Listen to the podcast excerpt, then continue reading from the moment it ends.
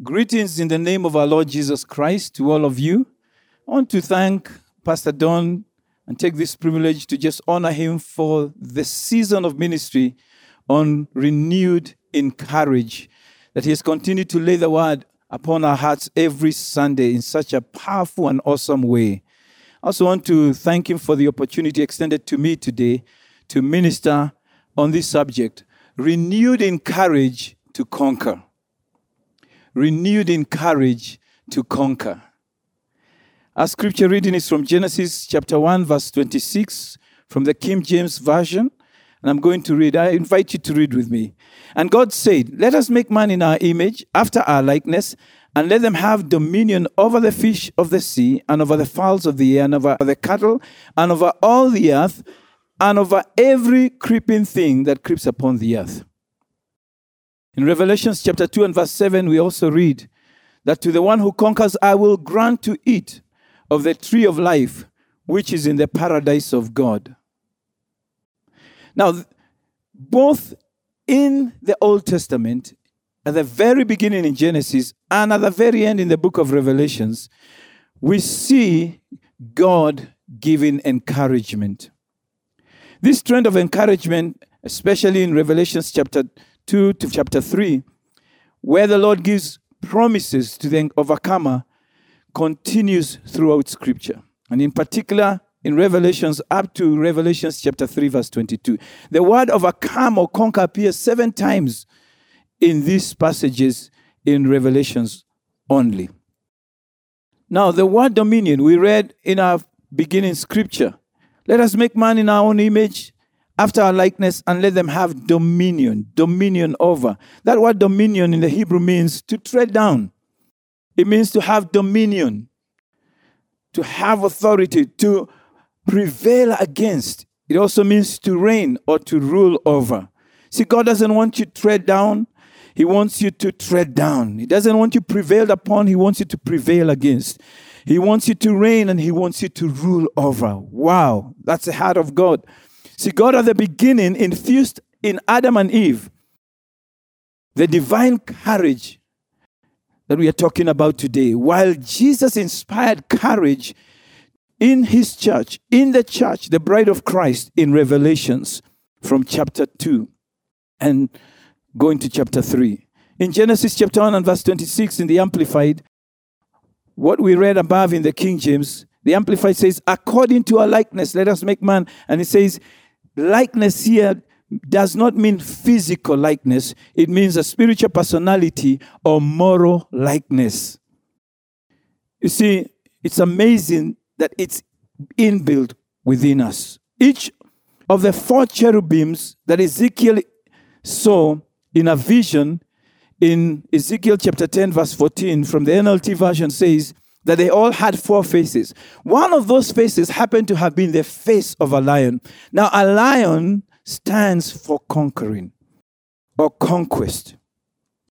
So, have you ever seen people who have just come from the presence of men or women of authority in various disciplines of life or walks of life? Let's say they've just seen the president, they've come from meeting a Nobel Prize winner or a recognized artist. Though it's probably the last time that they will ever have such an opportunity, they feel that they've grown an inch taller or like they are wearing platforms. Their head is lifted up and their smile cannot be hidden.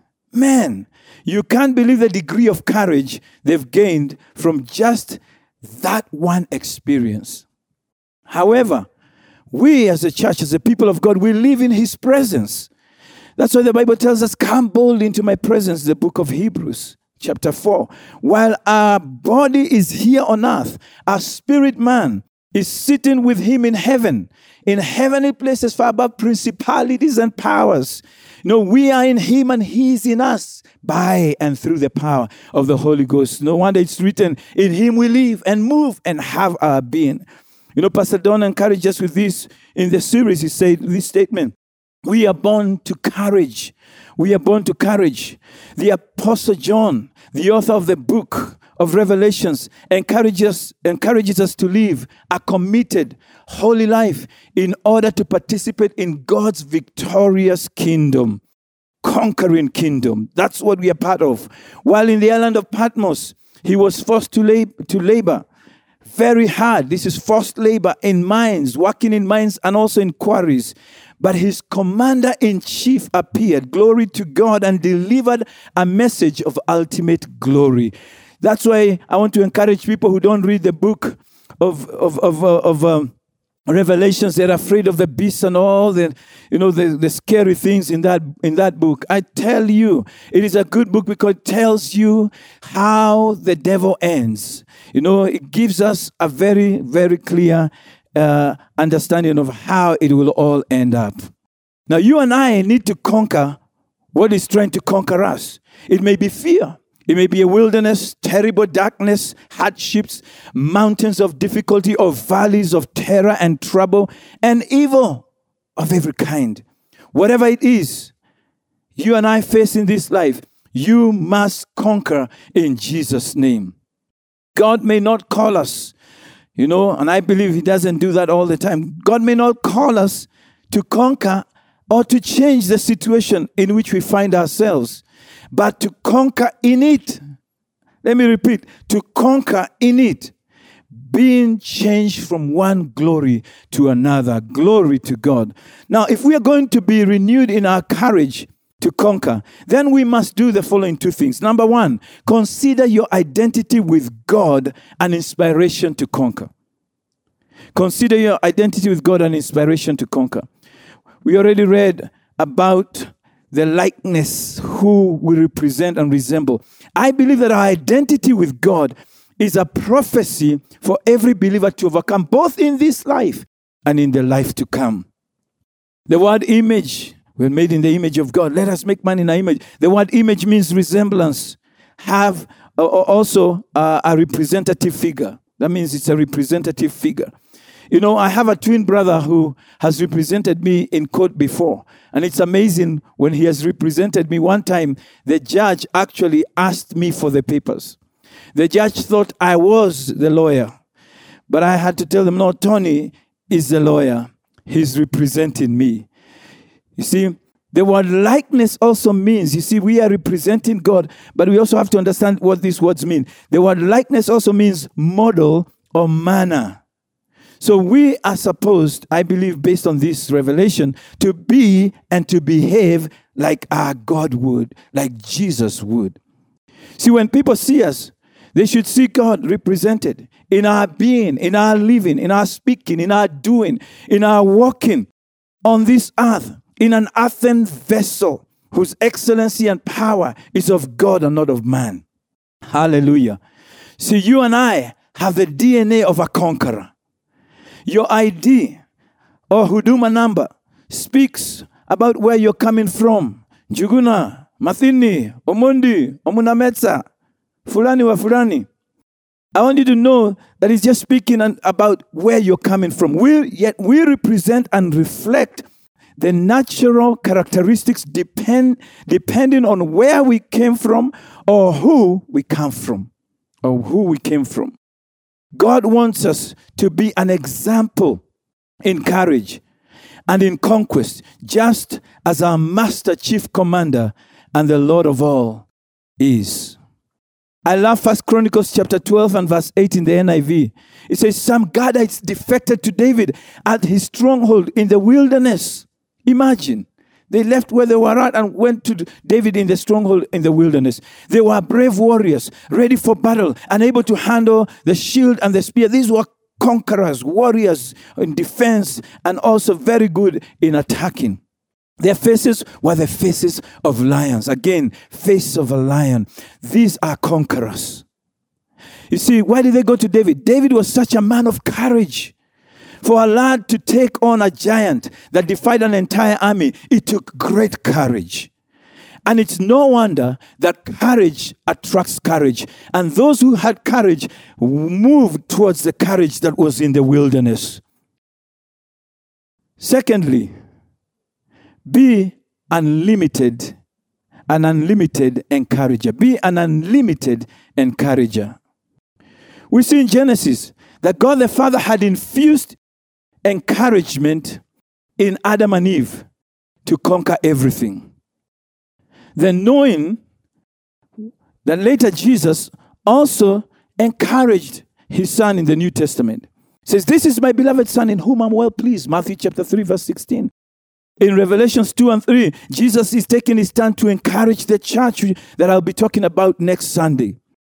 The Holy Spirit encouraged the church. The church in Judea, Galilee, and Samaria encouraged, were encouraged by the Holy Spirit. This is what the scripture says. And they increased in number. See, encouragement brings growth. God the Father, Son, and Holy Ghost were involved and are still involved in bringing encouragement to the, to the, to the, to the people of God. God knows that there is one ingredient we must possess to conquer. Guess what it is? Courage. Courage. Courage.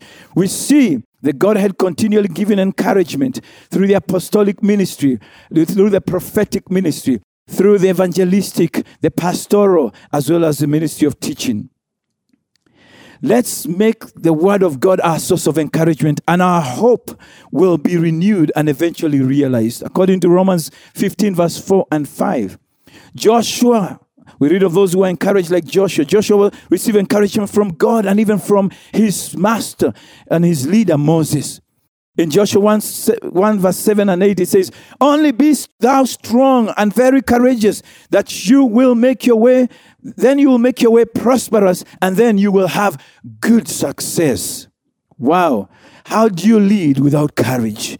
Today we want to encourage all our leaders. If you're a leader in this church, want you to know that you need courage and may God encourage your heart. Gideon, while threshing wheat in a wine press, received encouragement from the angel of the Lord who appeared to him. And he said, The word of the Lord, the Lord is with you, mighty warrior. How can you be mighty while you're hiding? See, God is able to call those things that be not as though they are. And I pray that we will be such kind of encouragers, that we don't encourage based on what we see or what we feel, but we encourage others based on what the Word of God says. Therefore, encourage one another. Paul spoke this to the church in Thessalonica in 1 Thessalonians chapter 5 verse 11 and build each other up just as in fact you're doing. You see if you're already doing it, do it some more. See the word encouragement appears on uh, only 6 times and only in 3 in 3 books in the Old Testament and 14 times in 7 books in the New Testament. That's according to the NIV Bible. And the you can notice here, encourage, that's in the past. But watch this. The word encourage appears more than twice the number in all those cases. It appears 15 times in the Old Testament and 39 times in the New Testament, according to the NIV. I want to finish by saying this. There was a man in the Bible called Barnabas. His name was actually Joseph, whom the apostles nicknamed Barnabas. What does Barnabas mean? One who encourages. Whoever you are, whatever your name is, be a Barnabas. Be an encourager. God wants to identify with you as an encourager, who He is, the greatest encourager. If the world in which Paul the apostle lived needed encouragers, how much more in our world today do we need such men? And I finish with this Hebrews 3:13 in the NIV, which says, But encourage one another daily, as long as it is called today, so that none of you may be hardened by sin's deceitfulness. God bless you. May God renew your courage to conquer. In Jesus' name, amen.